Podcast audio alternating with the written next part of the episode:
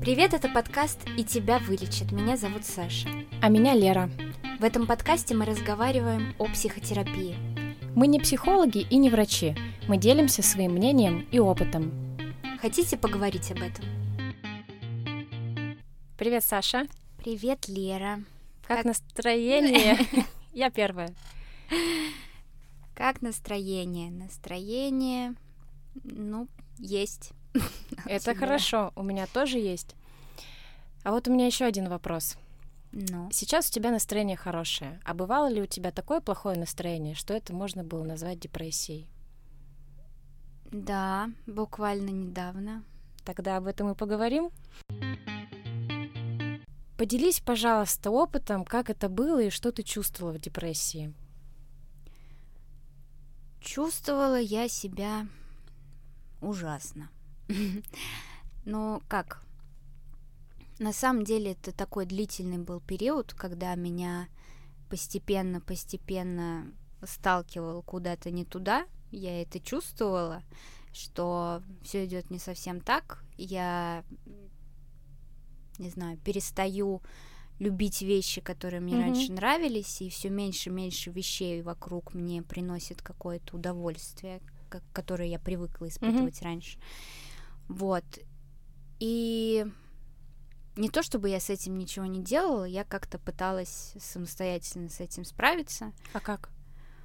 А, ну, просто, условно говоря, не не перегружать себя. Заботиться. О, да, да, какие-то вещи делать приятные для себя. Угу. Вот. Ну, не сказать, что мне это особенно помогло, потому что все закончилось тем, что я в какой-то момент вообще перестала есть и спать. О. Да, и в этот момент я почувствовала, что ну, не то, что почувствовала, поняла, что уже все, я самостоятельно с этим mm не справлюсь, надо идти за таблетками. Вот. Сходила? Сходила. Полегчало? Да, да, определенно. И, ну, по крайней мере, когда ты приходишь к врачу и тебе назначают какие-то препараты, ты хотя бы начинаешь спать. Угу. Это уже огромный плюс, потому что Uh, не знаю, если ты не ешь и не спишь, очень странно надеяться на то, что постепенно твое состояние выровняется. Конечно. Нет, ты, ты не можешь делать вообще две основные вещи для поддержания uh, своей жизни, скажем так. Вот. Ну и потом, конечно, антидепрессанты, они вытаскивают из этой дыры, скажем так, зловонной. А сколько тебе времени понадобилось на антидепрессантах, чтобы выйти в какое-то более-менее нормальное состояние? Ну, недели две с половиной, три. Слушай, ну это, мне кажется, хороший результат, это достаточно быстро. А у тебя как было? Ой, у меня вообще сложная история, мне кажется, потому что при бар бывают депрессивные эпизоды, uh-huh. при бар 2, которые у меня депрессивных эпизодов достаточно много. И я была как-то на лекции по бар, и там э, лектор сказал, что люди с бар 2 50% своей жизни проводят в депрессии. Вот это да. Да, поэтому у меня это такая цикличная история. Периодически у меня бывают депрессии, но штука в том, что сложно подбирать э, лечение, потому что некоторые антидепрессанты на меня не действуют, угу. какие-то не рекомендуется назначать при бар потому что они могут вызвать гипоманию. В общем, сложно подобрать какое-то корректное лечение. Сейчас я тоже на антидепрессантах, mm-hmm. потому что у меня тоже какой-то депрессивный период с тревогой, что еще больше усугубляет и делает неприятную ситуацию. И вот пока я не чувствую особых улучшений, и надо будет идти снова к врачу, повышать дозировки или менять препараты, mm-hmm. поэтому у меня это такая достаточно непростая история. Я думаю, что у многих на самом mm-hmm. деле так бывает, перебор препаратов до тех пор, пока какой-то не подействует. Поэтому я думаю, что тебе, ну, здорово, что так получилось. Mm-hmm. Mm-hmm. Да, я согласна с этим. На самом деле с препаратами, да, обычно все намного-намного сложнее. Вот при бар э, депрессивные состояния, они как-то постепенно приходят, или ты просто в один момент просыпаешься и понимаешь, все, ты в депрессии? По-разному. У меня бывало и так, и так. У меня бывало так, что я просыпаюсь, и я понимаю, что вот это вот наступило. А, и неделю меня, я помню, держала в таком состоянии, а потом раз и по щелчку снова угу. все вернулось в нормальное русло. Но сейчас меня потихоньку, потихоньку затягивало вот в это вот состояние. То есть бывает по-разному. Ты еще интересную такую штуку сказала про то, что ты перестала спать. Это очень частый симптом при mm депрессии. Да. А при бар а, я надеюсь, что я сейчас ничего не перевираю, но я читала о том, что прибар наоборот, очень сильное, и это одно из отличительных свойств uh-huh. депрессии прибар, потому что депрессивное расстройство и депрессия прибар, они все-таки отличаются. Uh-huh. И прибар 2 депрессивные эпизоды связаны как раз а, с очень а, гиперсонливостью. Uh-huh. И у меня так было, у меня была сильная депрессия прошлым летом. Могу рассказать. Давай. Uh, у меня начался депрессивный эпизод, и мне потихоньку тоже вот все становилось хуже, хуже, хуже. И меня некорректно лечил врач. У меня был э, СИОЗС, селективный uh-huh. ингибитор обратного захвата серотонина. И мне врач повышал дозировку, а мне не легчало, мне становилось только хуже. И я спала по 15-18 часов. Ничего себе. Я просыпалась, смотрела в потолок и тут же начинала рыдать. Это было ужасное состояние, какая-то тоска, ненависть к себе, вообще просто тотальное бессилие, физическое истощение mm-hmm. какое-то. Я помню момент, когда я пошла мыться в душ, и я намыливаюсь мочалкой, и я понимаю, что я устала. И я так встала, к стеночке прислонилась и стою, отдыхаю. Да. Ну, то есть это, это на самом деле страшно и жутко, и в какой-то момент я, мне стало стрёмно выходить из дома. Мне было mm-hmm. очень сложно заставить себя выйти погулять с собакой. Я стала уходить в ванную. Моя маленькая ванна у меня была в квартире, которую я снимала. Я просто выключала свет и садилась в этой темной ванне посидеть одна в темноте. Да. Вот. Но потом я пошла к новому врачу, и все тоже потихоньку стало выравниваться. И депрессия прошла. Но я вспоминаю это состояние. Это, конечно, абсолютно не работоспособное, не да. жи- жизнеспособное состояние. Вот. И часто это сложно объяснить окружающим. Да, да. Э, знаешь, еще люди, которые с этим не сталкивались, не все, конечно, сейчас намного с этим лучше. А, у них есть вот это, ну, надо себя заставлять, mm-hmm. надо себя заставлять что-то делать, надо себя вытаскивать из этого состояния. Но мне кажется, депрессия, она как раз тем и отличается, что, как бы это объяснить, ты сам себе не друг уже. Mm-hmm. Ты сам с собой вообще никак не можешь найти контакт, условно говоря, ты себя не узнаешь, и все, что раньше тебя там мотивировало или не мотивировало, ну, что ты мог себе там сказать, все это не работает. Вообще да. ты не можешь с собой в диалог вступить, там просто какая-то глухая стена как будто стоит. Вот как ты думаешь, как распознать депрессию? Как понять, что это уже не тоска? Сейчас будет сложно, Давай, но я, я попытаюсь объяснить. Когда ты в более-менее стабильном состоянии, ты использ... испытываешь эмоции, грустишь или злишься, или там, не знаю, стыдишься чего-то mm-hmm. и так далее, но ты понимаешь, что это твое, что это твои какие-то эмоции. Mm-hmm. Когда ты в нестабильном состоянии, у тебя там э, депрессия, да, или тревожное расстройство, ты испытываешь тревогу там или э, какую-то ужасную грусть, ты в какой-то момент понимаешь, что это не твоя естественная реакция, что это не э, то, как бы ты грустил в нормальном состоянии, даже так я могу сказать. То есть вот у меня такое, что я просто перестаю в этом узнавать себя, как будто что-то э, заставляет меня чувствовать не так, как я чувствовала раньше. Вот. Слушай, мне кажется, это хорошая способность вот так вот различать, но вот я готова поспорить, что в депрессии на самом деле тебя это так затягивает, что тебе начинает казаться, что ты такой и есть. Что Да. ты тряпка, что ты не можешь собраться, что ты размазня, и ты начинаешь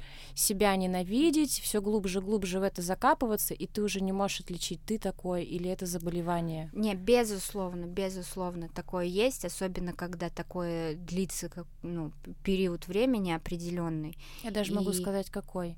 Депрессию диагностируют от двух, ну, две недели, в общем, Мгм, должно пройти мгм. состояние там при определен... с определенными симптомами, мы, наверное, скажем дальше с какими. Если так э, смотреть, у меня была достаточно продолжительная депрессия, но ам, безусловно, все эти мысли про то, что это я такой фиговый, и я ничего не могу, и жизнь несправедливая, и все Мгм. такое, естественно, оно присутствует. А, Я просто говорила о каком-то внутреннем самоощущении, что до этого ты себя не так чувствовал. До этого ты, ты даже если бы расстраивался и грустил, это было бы не так. Вот, вот э, у меня есть какой-то, ну не знаю, м, я чувствую, когда я перестаю себя узнавать в этом. М-м. У меня просто нет такого. Я, когда начинаю скатываться в депрессию, Мгм. я не знаю, как это объяснить.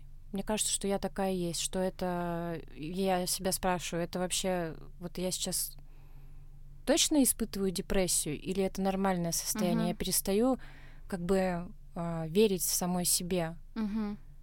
Вот, и поэтому мне, а, ну, я сейчас гораздо более осознанно к этому отношусь, я могу отслеживать, а, когда у меня начинается депрессивный эпизод, когда у меня начинается гипоманиакальный эпизод. Но вот сейчас меня так плавно вкатывало и вкатывает в Мгм. это состояние, что я уже себя спрашиваю, а может быть это и норма? И сейчас у меня, допустим, нет каких-то очень а, сильных проявлений депрессии, как прошлым летом, возможно, это какое-то субдепрессивное состояние, но я отличаю это состояние от нормального, потому что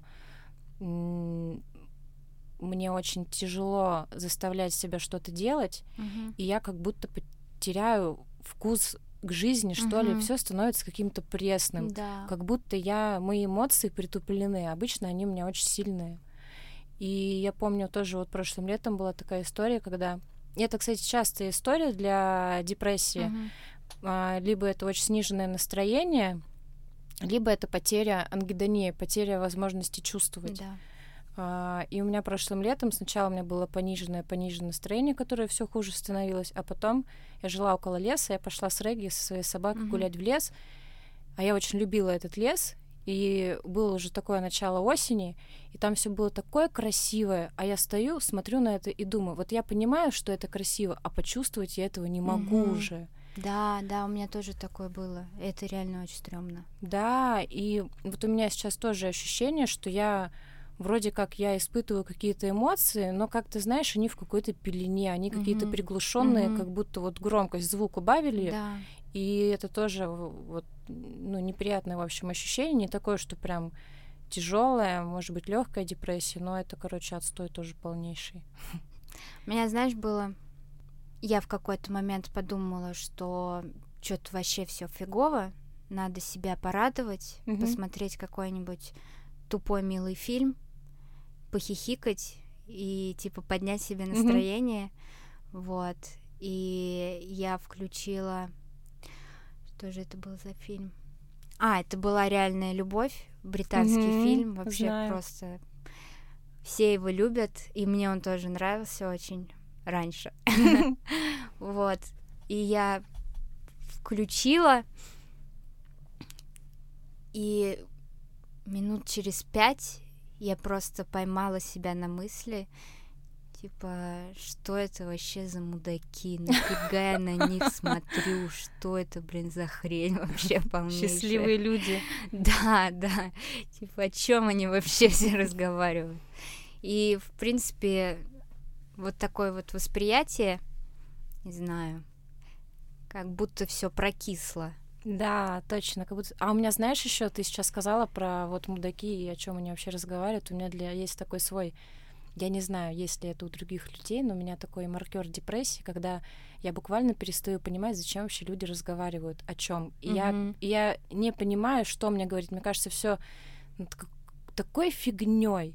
Все, о чем какие-то вот смолтоки, uh-huh. какие-то вот такие вот полусветские беседы о погоде, я вообще не понимаю, зачем открывать рот и что-то говорить. Это какая-то странная штука, но когда вот это вот возникает у меня, я начинаю, я понимаю, что вот что-то не то, да. и это похоже на приближение депрессии, угу. потому что обычно, ну, мне не так, чтобы сложно очень это дается. Угу. Я готова там поболтать и пошутить, вот. А так, да, ты в каком-то прокисшем молоке варишься. Кстати, по поводу фильмов, я прошлым летом, странно, конечно, выбор был, но я смотрела в депрессии фильмы о депрессии. И мне э, не знаю, не было у меня цели сделать себе еще хуже, но мне хотелось э, посмотреть, как кинематограф э, воплощает эту идею, насколько достоверно. Mm-hmm. И я хочу а это сложно очень со стороны понять это состояние, да. тем более тем, у кого этого не было, и кто считает депрессию просто грустью, угу. и вот соберись тряпка, все такое, очень хорошо иллюстрирует депрессию фильма Сильвия и Плат. По-моему, как он называется? Я не смотрела. Сильвия, по-моему, он так и называется, про поэтессу. Про мужчину гея, одинокий человек, по-моему, да? Одинокий мужчина. Одинокий мужчина с э, Колином Фёртом. Да и, конечно же, меланхолия Ларс фон Трира, потому что он как бы про конец света, но он больше-то про депрессию, mm-hmm. про то, как развивалась депрессия у главной героини. Поэтому если вы не очень представляете, о чем мы сейчас вообще говорим, и что такое депрессия, и существует ли она в жизни, mm-hmm. то я бы очень советовала посмотреть эти фильмы, хотя бы понять, как работает этот механизм, как выглядят люди в депрессии mm-hmm. и что они чувствуют. После того, как ты пошла на психотерапию, вот депрессивные эпизоды стали для тебя как-то более легко проживаемы? Это хороший вопрос. А... Нет. Ответ на него короткий. Нет, мне очень тяжело. Это дается по-прежнему, но я, мне кажется, поняла очень важную штуку. А, в депрессии я набираю кучу проблем я угу. ухожу там с работы, я не делаю какие-то дела, я там еще что-нибудь. Жизнь как будто останавливается, угу. проблемы накапливаются. Мне однажды моя терапевтка сказала, что вы вот сейчас опять опускаете руки, угу. у вас накопятся проблемы. Депрессия закончится, а, а проблемы останутся, и вам придется этот ком разгребать, и этот ком, возможно, вас опять в депрессию вгонит. И тогда я подумала о том, что очень важно в депрессии просто потихонечку продолжать делать то, что ты делал. Угу. Как бы тяжело ни было, но ты по мере сил все-таки делай и двигайся туда, куда ты шел. Угу. Потому что иначе действительно накопится куча проблем, которые придется решать не кому-то, а именно тебе. Да, мне, знаешь, психотерапевтка э, приводила такую метафору про неприятных пассажиров автобуса. Ну-ка. Мы когда говорили вообще в целом про, как сказать, неконструктивные негативные мысли, она сказала, что нужно представить себя водителем автобуса, угу. у которого есть маршрут. И вы водитель, вы знаете, куда вам надо ехать. Но в какой-то момент заходят какие-то неприятные, вонючие, пьяные люди и говорят вам ехать в совершенно другое место. Mm-hmm. И у вас есть выбор, вы будете с ними ехать точно такое же количество времени в совершенно другое место, куда вам не надо, mm-hmm. либо вы будете их игнорировать и ехать по своему маршруту туда, куда вам надо. Они вам ни- ничего не сделают, они просто неприятные, орущие и пьяные. Это вот. метафора к депрессивным мыслям? В целом, да, что угу. ты можешь э, с ними внутри, скажем так, все равно ехать по своему маршруту mm-hmm. туда, куда тебе надо. Да, хорошая метафора. А еще, коли мы заговорили о депрессивных мыслях, я тут у терапевтки недавно спросила, как депрессия с помощью КПТ, когнитивно-поведенческой терапии лечится, и mm-hmm. она мне сказала, что это два способа это активация действием. Угу. Ну, то есть, как бы тебе плохо ни было, там, выйди на лавочку, посиди. Понятно, что ты физически просто истощен в депрессии, у тебя сил там поднять руку, возможно, нет. но надо все равно продолжать делать, не а, как бы уничтожая себя вот этим вот действием, но все равно Мгм. там вытаскивать себя на улицу, ну буквально вот заставляя себя, возможно, даже в какие-то моменты.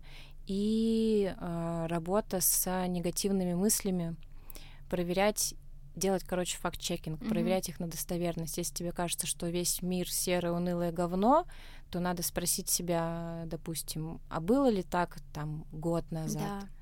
И ты проверяешь эти мысли, и оказывается, что они не имеют под собой основания, и эти мысли депрессивные, их диктует тебе депрессия, они на самом деле не твои, это болезнь, и их нужно заменять на более конструктивные и, да простят меня эти слова, позитивные мысли. А вы как с терапевткой прорабатываете эту историю? Ну, в целом, да, мы работаем с э, негативными мыслями. Сейчас уже намного проще мне их отслеживать, Мгм. чем в принципе раньше для меня было. Все равно очень многие вещи, которые я думаю и которые меня заставляют там делать определенным образом, там не просить о помощи, когда мне это надо и Мгм. так далее, это все равно очень много слепых пятен. Вот Да. у меня остается. Я работаю над этим, и в принципе я себя могу назвать, а, как сказать, достаточно в теме уже Мгм. когнитивно-поведенческой терапии. Но все равно вот этих слепых пятен много, и как бы на каждой сессии я на них натыкаюсь.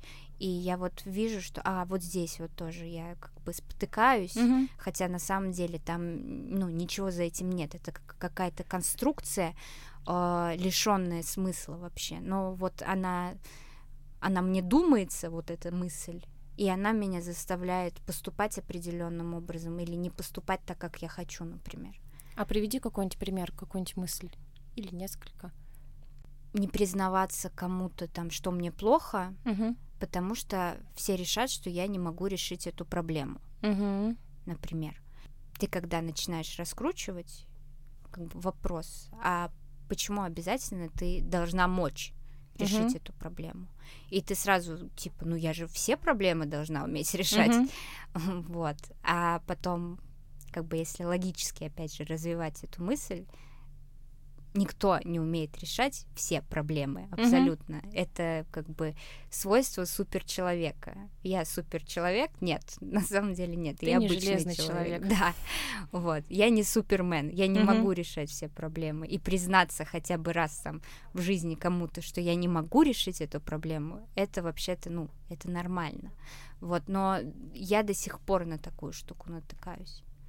Но это не только про депрессивную мысль, мне кажется, это, в принципе, про работу с какими-то автоматическими убеждениями, Да, что ли. да. Ну, они, как правило, негативные есть. Да, они, в принципе, тебя и приводят вот в это состояние. Но я не имею в виду сейчас прибар, да, там другая Ага. немного специфика.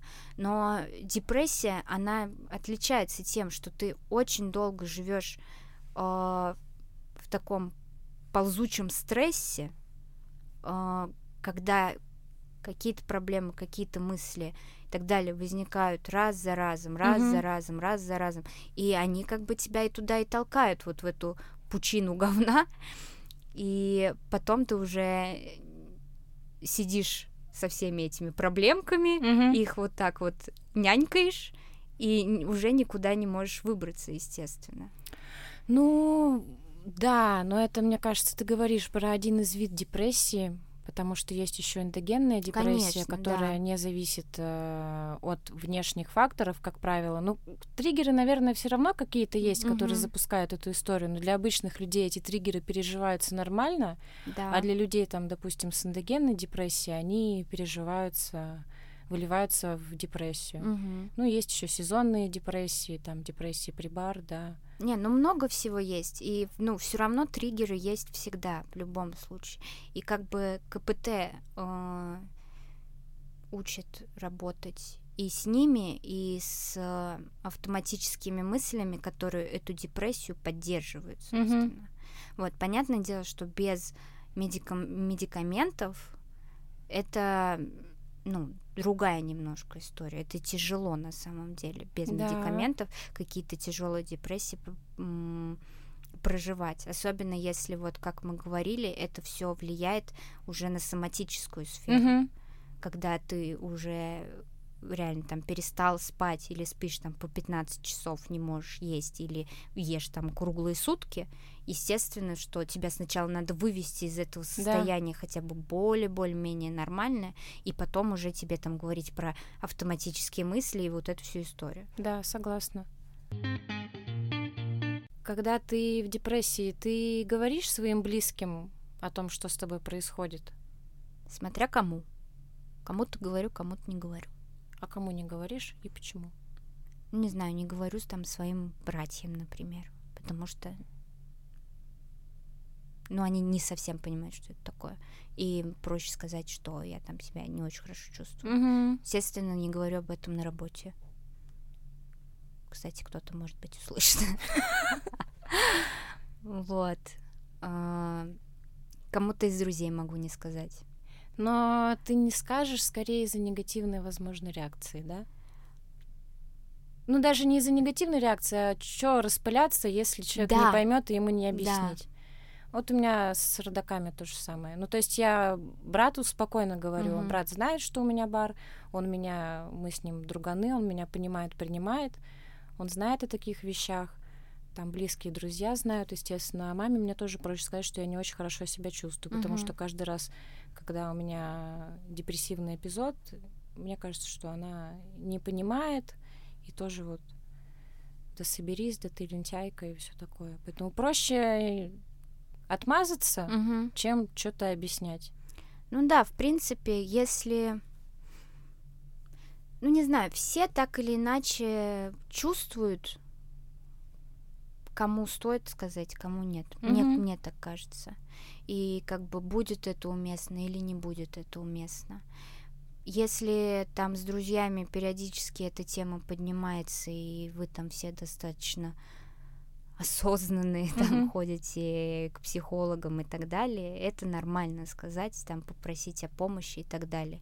Если таких друзей нет, и все исключительно там топят за здоровый образ жизни, там ходить в церковь и еще какая-нибудь там какой-нибудь способ решения психологических проблем, то не знаю, стоит ли людей приучать к этому. Ну, то есть, стоит ли брать на себя такую Ношу. ношу, обязанность, да.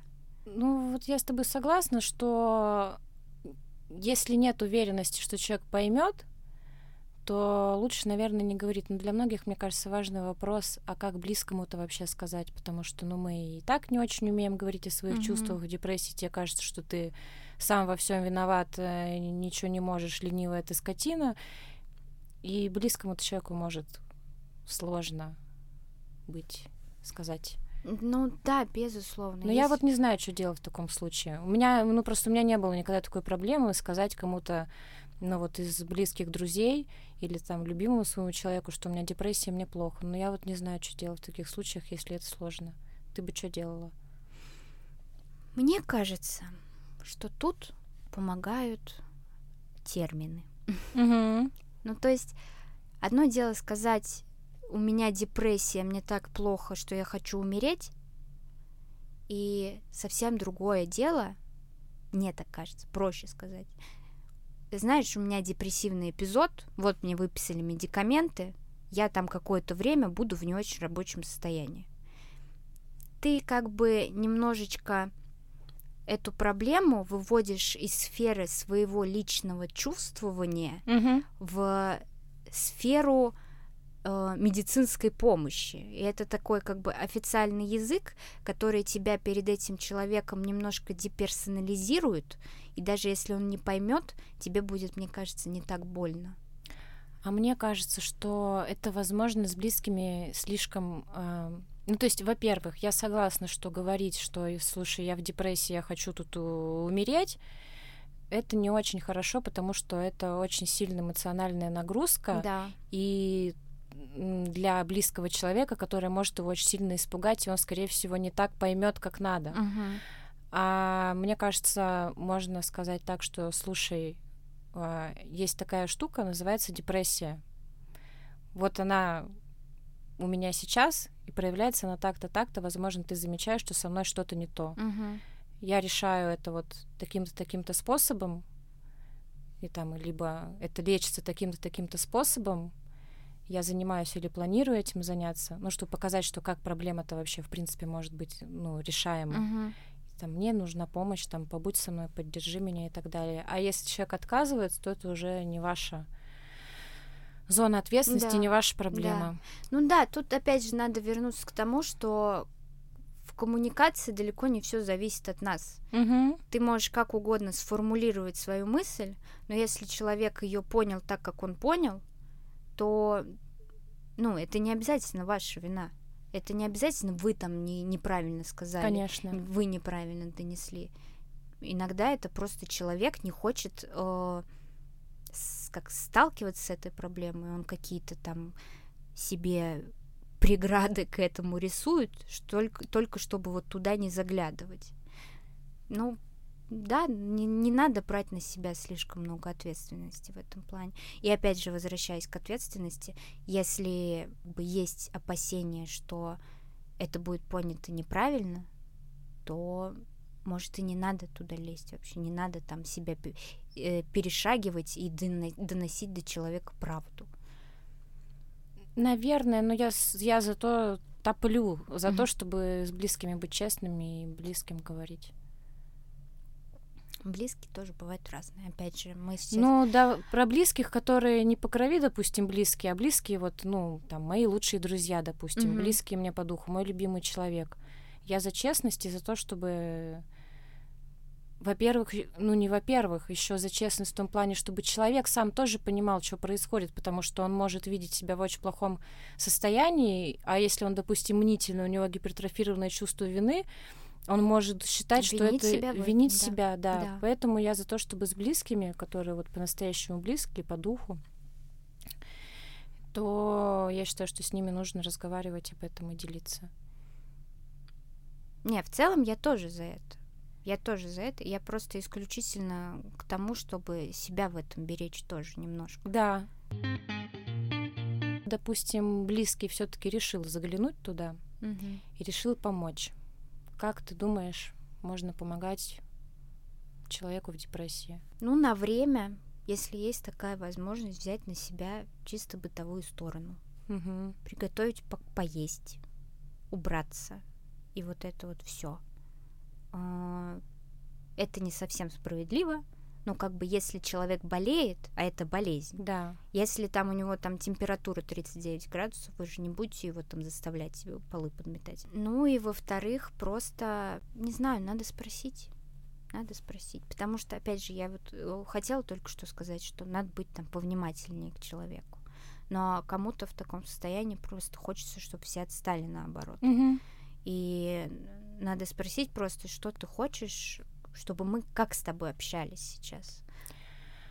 Сложный вопрос, мне кажется, потому что человек в депрессии спросить, что ты хочешь, как тебе помочь, а он ничего не хочет и не хочет, чтобы ему помогали, и хочет лежать себе в уголочке.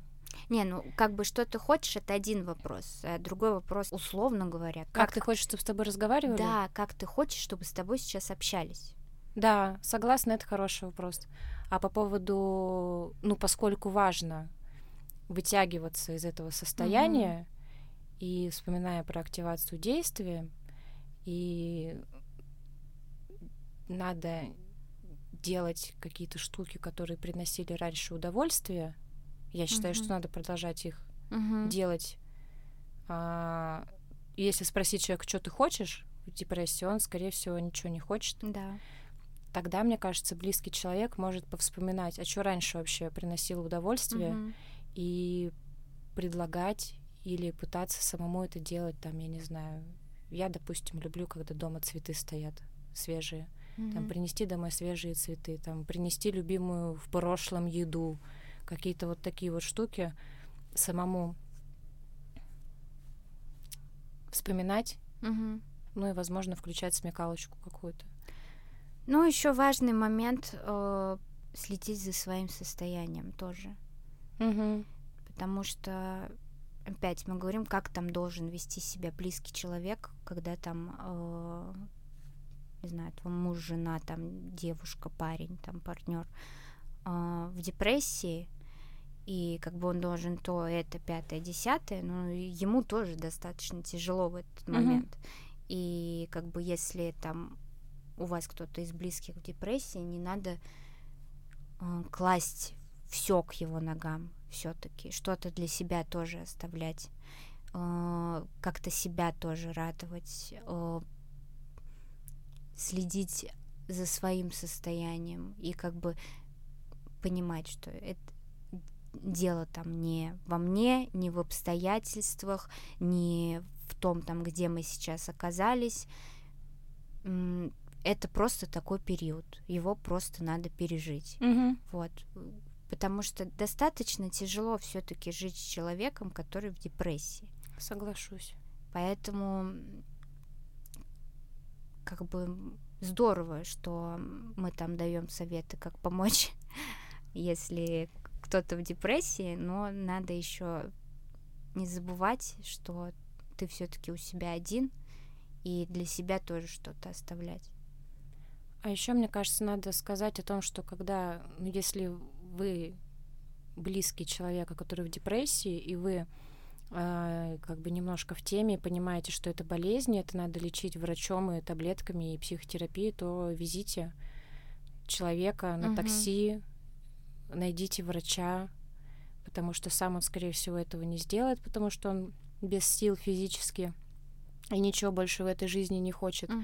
то, ну, это первая скорая помощь, медикаменты и психиатр. Да. Везите, отводите к врачу, помогите найти врача. Ну и вообще быть рядом. Там, да. Доброе слово, объятие, там, погладить спинку. Мне кажется, это тоже очень-очень важно. Да. Чтобы да, человек не чувствовал себя один, потому что в депрессии ему очень одиноко и тяжело. Угу. Желаем вам, желаю тебе, Саша, не болеть. И ты, Лера, не болей. И вам желаем не болеть.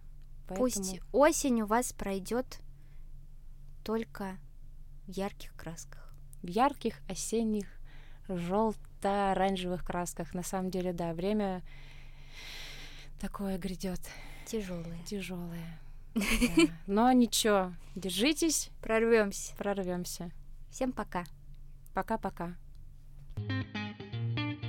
Мы тут с вами попрощались, а потом вспомнили, что у нас произошло вообще такое, что очень важное. И решили об этом рассказать. Саш, даю тебе слово. Странно, что ты дала мне слово, хотя изначально идея была твоя. Это чтобы ты меня хвалила. В общем, мы с Лерой недавно в библиотеке имени Достоевского организовали лекцию о пограничном расстройстве личности. И пришло достаточно много человек, на наше удивление. Больше 40, по-моему, да? Ну, что-то типа 40 с копейками. С... 40 с копейками человек пришло. Вот. И было все очень круто. И большое-большое спасибо всем, кто пришел. Большое спасибо а, Ане, которая сделала замечательные стикеры, и все наши гости, скажем так, получили эти стикеры в подарок. Вот. Ну и лектор тоже у нас был очень крутой. Да, у нас был Дмитрий Пушкарев, врач-психиатр, психотерапевт. Он а, курирует DBT-программу в России. DBT — это диалектическая поведенческая терапия, которая предназначена специально для людей с пограничным расстройством личности. Он также сооснователь центра Mental Health Center. В общем, достаточно известный, классный, очень специалист и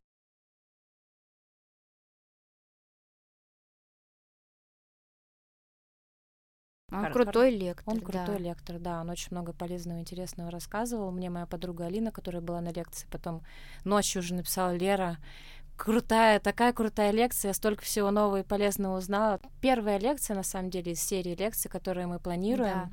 Поэтому, если у вас вдруг есть какие-то пожелания, темы или еще что-то, какую-то обратную связь хотите нам дать, то пишите на почту или пишите мне в личку в телеграм-канале, он называется «И тебя вылечат». Мы все примем к сведению, да. потому что у нас большие очень планы. Да, если есть идеи, пишите обязательно, мы открыты для всех идей. Да. А теперь все.